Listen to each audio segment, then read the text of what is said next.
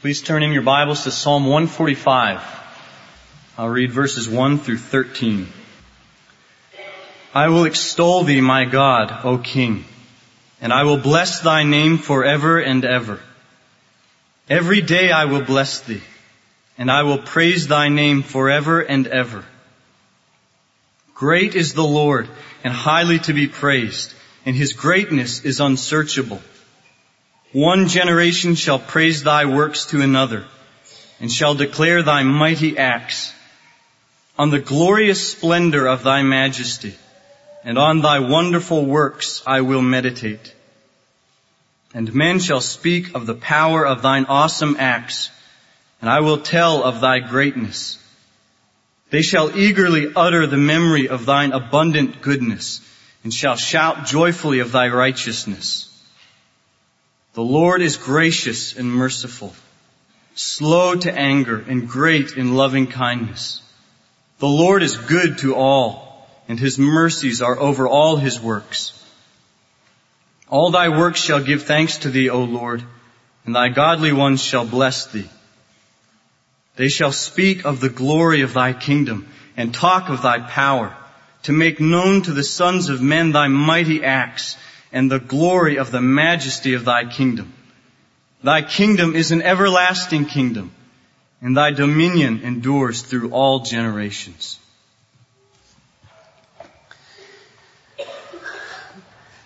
Everlasting God and ruler of all things. We need mercy now to finish this service faithfully. And so I ask for another season of mercy. Give us breath, give us life, give us faith, give us a revelation of your glory through your word. Give us strength, provide healing for any who are ailing in the room, I pray, and mend relationships where they are so stressful it's hard to sit beside each other. Pour out your spirit for providing resources where people feel like they are spent and give wisdom for tomorrow's perplexity. And beyond all that I can ask or think, Lord, make this word suitable for the needs of your people. I have ideas of what I want to say, and you may have very different ones, which is just fine. Whatever you have to do, Lord, get through. Save sinners, strengthen saints, unify the body, cause us to exult in you. Shape us for a week of obedience that magnifies your name. Let worship extend right through the week, we pray, through Christ. Amen. I'm going to focus on one verse in this section that Stephen just read, namely verse 4. One generation shall praise your works to another and shall declare your mighty acts. So the first thing I infer from that verse is that it is a biblical duty for an older generation to see to it that a younger generation hear about the mighty works of God. It is not God's way to drop a new Bible on every new generation or to give new revelation to every new generation that comes along. It is God's way for the older generation to teach the newer generation how to read, how to think, how to trust, how to obey, how to rejoice, how to get along. Not at all to deny that the relationship with God should be secondary for the second generation and primary for the first generation. No, no, no. Don't misunderstand me. The Holy Spirit, who is God Himself, comes on every new generation to call out for himself a personal relationship with the people. But he does it in conjunction with a horizontally delivered word about God. So they meet like a, like this. Here comes the word from generation to generation being passed along faithfully through horizontal teaching and preaching and sharing and modeling. And here comes God loving this new generation and takes that word, sets it on fire by His Holy Spirit and forms through faith a relationship between them and Him that is authentic and doesn't need a generation before for a relationship to exist. Once it's got the truth and got the Spirit, it's got God. But it's God's way that He doesn't deal with this second, third, fourth, fifth, sixth generation apart from what is transmitted about Him through teaching based on the book, the Bible. That's the first thing I see in verse 4. Every generation is responsible to get into the heads of the next generation what God Almighty can set on fire by His Spirit and make them His own. Now here's a second observation. We're really not interested, and God is not interested, in simply one generation stocking the brains of a second generation with thoughts about Jesus. We are interested in filling heads with true thoughts so that hearts can explode with love to God kindled by that truth in the head. And if the second doesn't happen, we've wasted our time. You can't do an end run around the head. Truth has to be there. But if the head doesn't provide tinder for the explosive fire of love to God, it's just going to produce intellectualism and waste. Now I see that in this verse in that the psalmist did not choose to say, one generation shall teach your works to another. It doesn't say that. That's true probably, but that's not the word it uses. It says, one generation shall praise your works to another. Now what's the point of saying it that way? Well, the point is that the goal of this transmission, and now we see the means toward the goal, is exaltation. That's just another word for praise. To exult in God is to praise God. And here this verse says, one generation is going to, out of its exaltation in God, spill over in praise to God for the next generation. So there's going to be a transmission of knowledge. We're talking about the works of God here, but it's going to be through a certain mode called praise. Now what I, I think this implies pedagogically for Sunday school, Wednesday connection, parenting, is that a very high calling rests upon those of us who are charged with the transmission of truth from generation to generation, as everybody in this room is. We're all charged with this task of transmitting from one generation to the next the truth. And this verse says there's a way to do this so that you won't just produce eggheads. You won't just produce people whose brains are stocked with truth and whose hearts are cold. Namely, when you do it, exult in doing it. That is, praise it into people's lives. Praise it into their lives. Isn't that what it says? One generation shall praise your works to another and shall declare your mighty acts. So Sunday school teachers, beware. Oh, beware. Most of you aren't here because the Sunday school is going on right now. But someday, maybe out of this room, you will be a Wednesday night worker, a Sunday school worker, and there are many parents in this room. Beware of speaking the truth about God in a way that contradicts the value of the truth about God. Oh, how sad in college and in Christian schools and in Sunday school classes and in living rooms and in Wednesday night gatherings to hear people talk about the most phenomenal, glorious, valuable things in the universe as though they were no more significant than nothing. There ought to be a way of talking about things that are valuable to us so that in the learning of them, the value of them is also transmitted. That's what I see the psalmist talking about here. One generation shall praise thy works to, other, to another, not just talk about them. So our goal here at Bethlehem is education for exaltation in the next generation and now we see that's not just the goal, it's the, the means to the goal.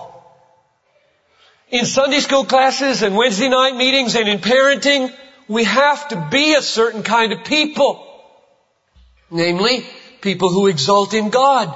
Otherwise, when we try to transmit the knowledge of His mighty works, the kids are going to hear Him and say, they're not excited about this, so why should I be?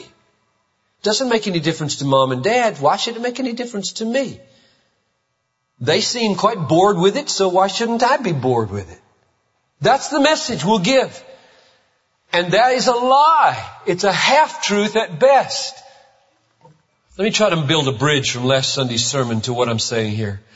I said last Sunday, remember the topic was education for exaltation among the nations. And I said, we want your kids. We want to breed kids in this church who are God exalting and Christ centered and Bible saturated and missions driven and radically surrendered to Jesus and radically committed to the cause of world evangelization. And what we mean by the word radically is so deeply so fully, so passionately surrendered and committed that when obedience is known, it is done no matter the distance, no matter the danger, no matter the cost. It's going to get done.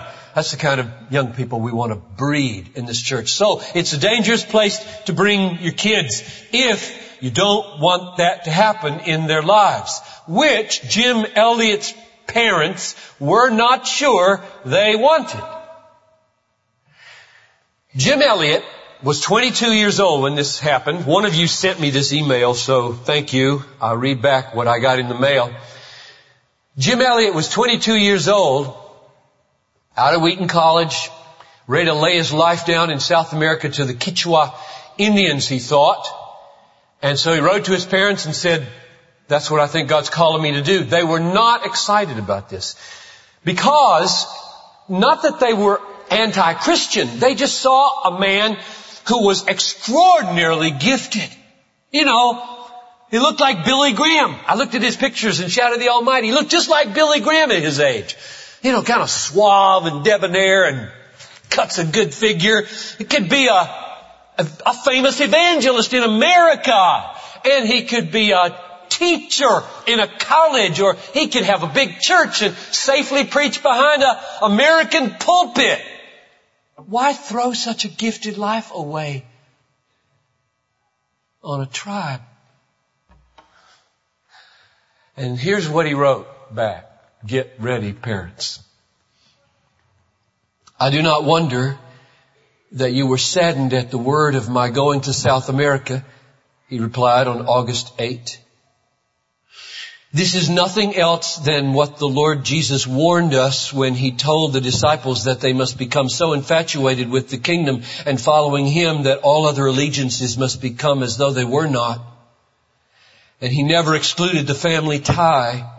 In fact, those loves which we regard as closest, He told us must become as hate in comparison with our desires to uphold His cause. Grieve not then if your sons seem to desert you, but rejoice rather seeing the will of God done gladly.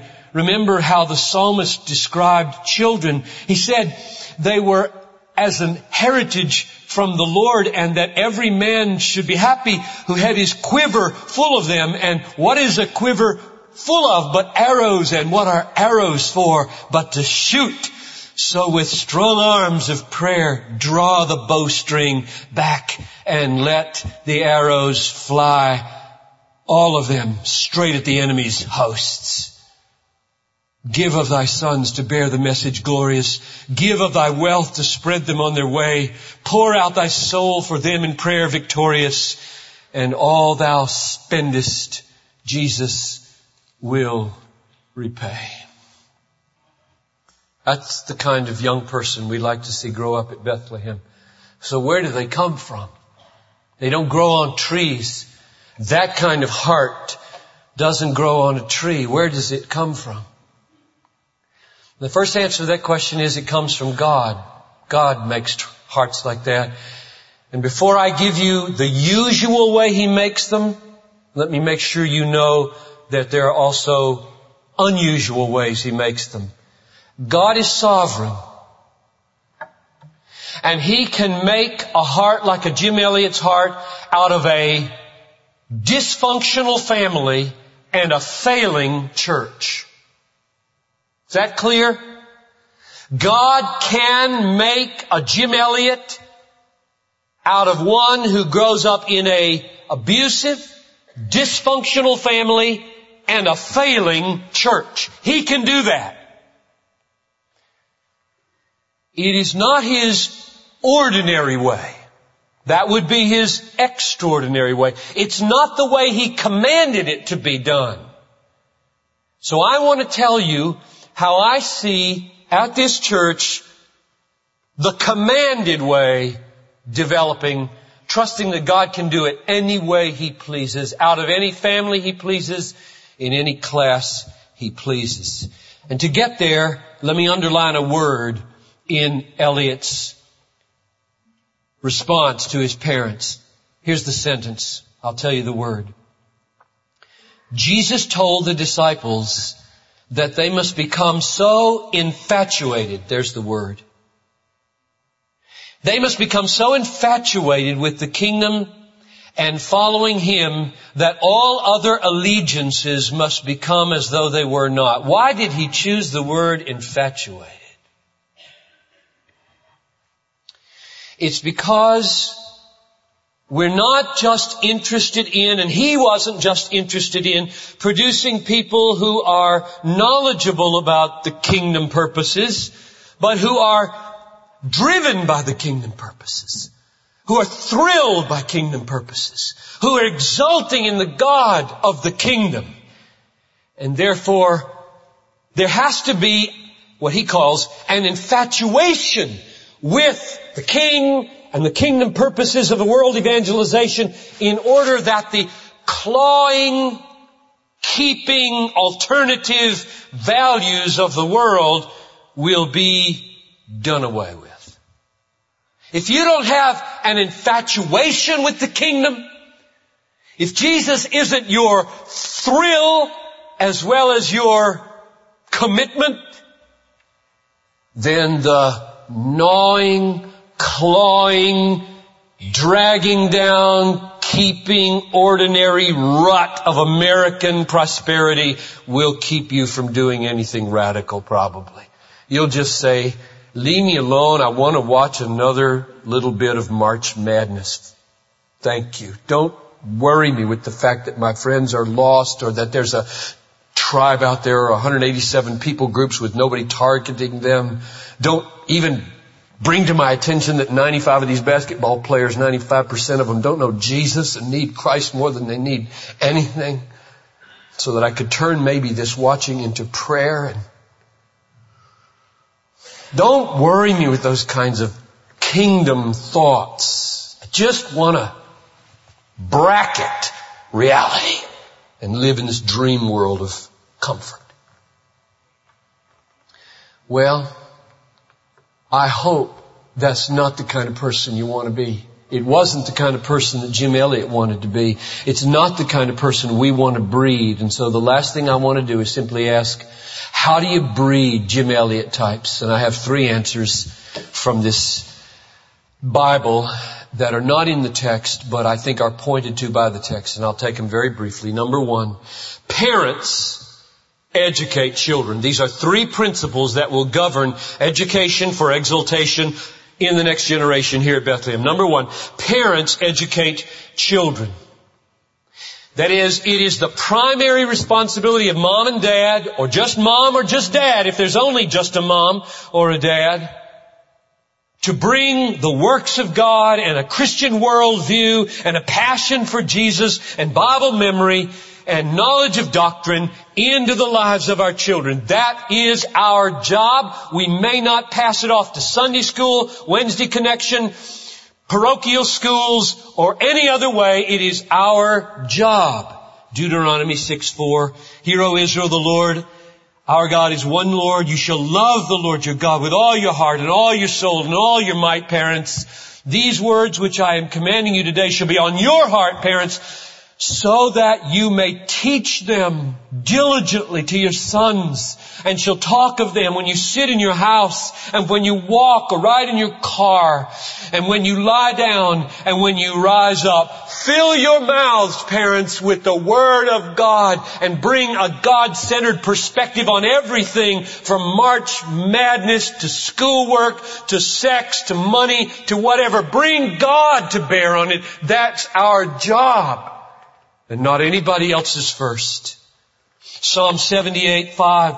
The Lord established a testimony in Jacob and appointed a law in Israel, which He commanded our fathers that they would teach them to their children, that the generation to come might know, even the children yet to be born, that they may rise and tell them to their children. There are a lot of college students in this room right now.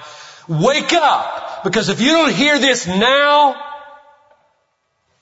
and plan on this, you're going to wake up in five years and find yourself in a marriage totally out of sync with the woman you married on how to do this thing because you never talked about it now.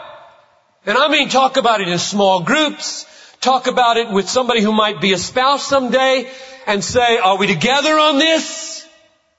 This is our job. It's not Sunday school. It's not Wednesday night. It's not the pastor. This is our job. Are you with me in this? Can we do this? If not, no marriage. That's what marriage is about in large measure, is filling the earth with the glory of the Lord by begetting children who become God-centered people. So the first principle I lay down is that parents rear children in the nurture and admonition of the Lord if you want a New Testament verse, Ephesians 6, 4, fathers, it's a special burden on fathers. It's not unique to fathers, but especially if there's a father and a mom, fathers, you bear the unique responsibility here. Fathers, do not provoke your children to anger, but bring them up in the discipline and the instruction of the Lord. Dads, teach your children. This is our vision at Bethlehem. It's the reason why David and Sally have the titles they do. We try to choose titles here carefully. They are not pastor and minister for children. They are pastor and minister for parenting and children's discipleship. That's the title, and it's intentional. Second principle. Parents are assisted in their educating their children by the church. Or turn it around, the church is a partner with parents in educating their children. There are all kinds of reasons why this is needed and biblical. One, there are many kids without believing parents. We can't just throw them away and say, oh, too bad, you don't have any believing parents, you don't get taught the Bible. Two, there are single parents whose homes are so stressed and so overworked, they need all the help they can get. Three, the whole range of competencies is out here in this room in terms of what you know and how effective you are in teaching. Some of it is sin when it's not there and some of it is just lack of gift. And since there's a whole range of competencies out there, the church comes in alongside and supplements and reinforces. Fourth, even in the best homes where the best teaching is happening, for children's knowledge of God, they benefit from reinforcement in Sunday school and other ways. And fifth, there are some things about God and His ways among His people and in the world that are learned best and I dare say only in the larger family of believers called the church, in a class and in this room right here during worship, which is why we don't have children's church. We believe with all our might in what happens in the lives of children in this room from age about four on. In spite of all the squirreliness, in spite of all the difficulties of training, we believe to watch mom and dad go hard after God and listen to preaching, 90% of which they do not get, is absolutely crucial for their lives. To listen to the hymns, to see church happen as big people do it is absolutely crucial. Now let me give you a biblical warrant for that conviction. Deuteronomy 31:10 says, Moses commanded them, saying, at the end of every seven years, at the time of the mission of the year of the year of remission of debts, at the feast of booths, when all Israel comes to appear before the Lord your God at the place which he will choose, you shall read this law in the front of all Israel. Assemble the people, the men, the women, the children, the alien, so that they may hear and learn and fear the Lord. So the children are to come, aliens are to come, men and women, old and young are to come. And here's verse 13. Their children who have not known will hear and learn to fear the Lord your God as long as you live on the land which you are about to cross the Jordan to possess. Now picture this. Every seven years, he says, there's to be this massive assemblage and it isn't the only time, by the way, but here's one where all the women, all the men, all the children come and the law is read and there's proclamation and it says, the children who haven't known will hear and learn to fear the Lord. Does that mean that Moses counted on the delinquency of fathers? I doubt it. I doubt it.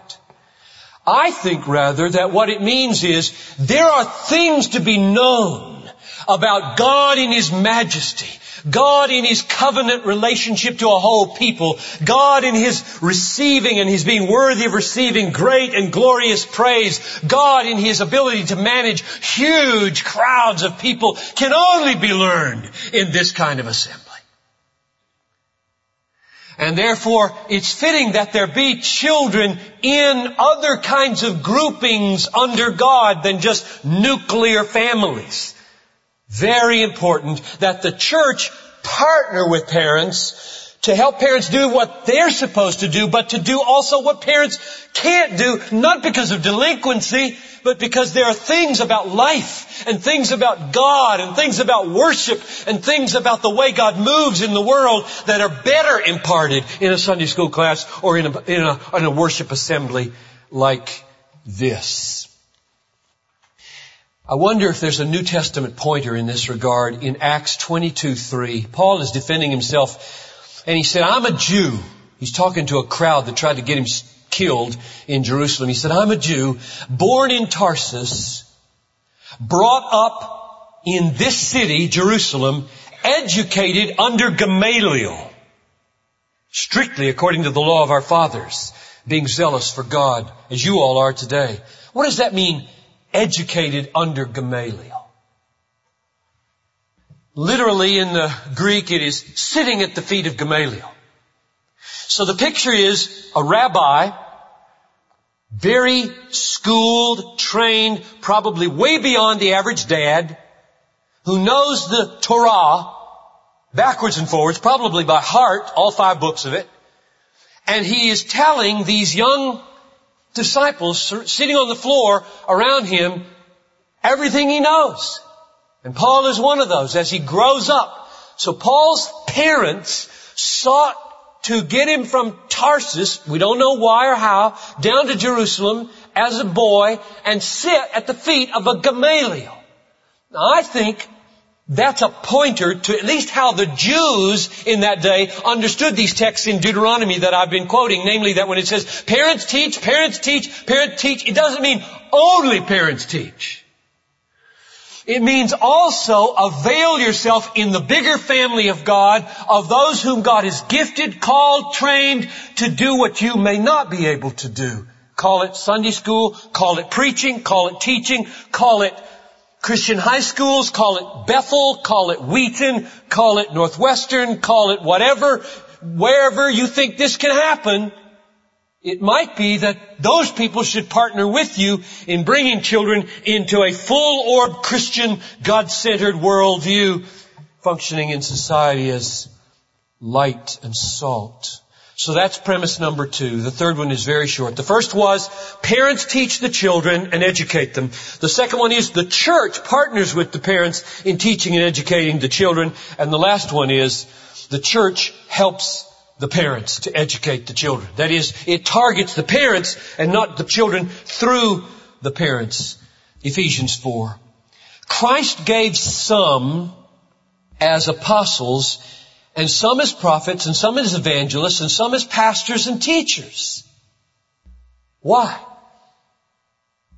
Why did Christ from heaven ordain that there be and give evangelists and prophets and teachers and apostles to the church? Why am I here? Why am I doing what I'm doing?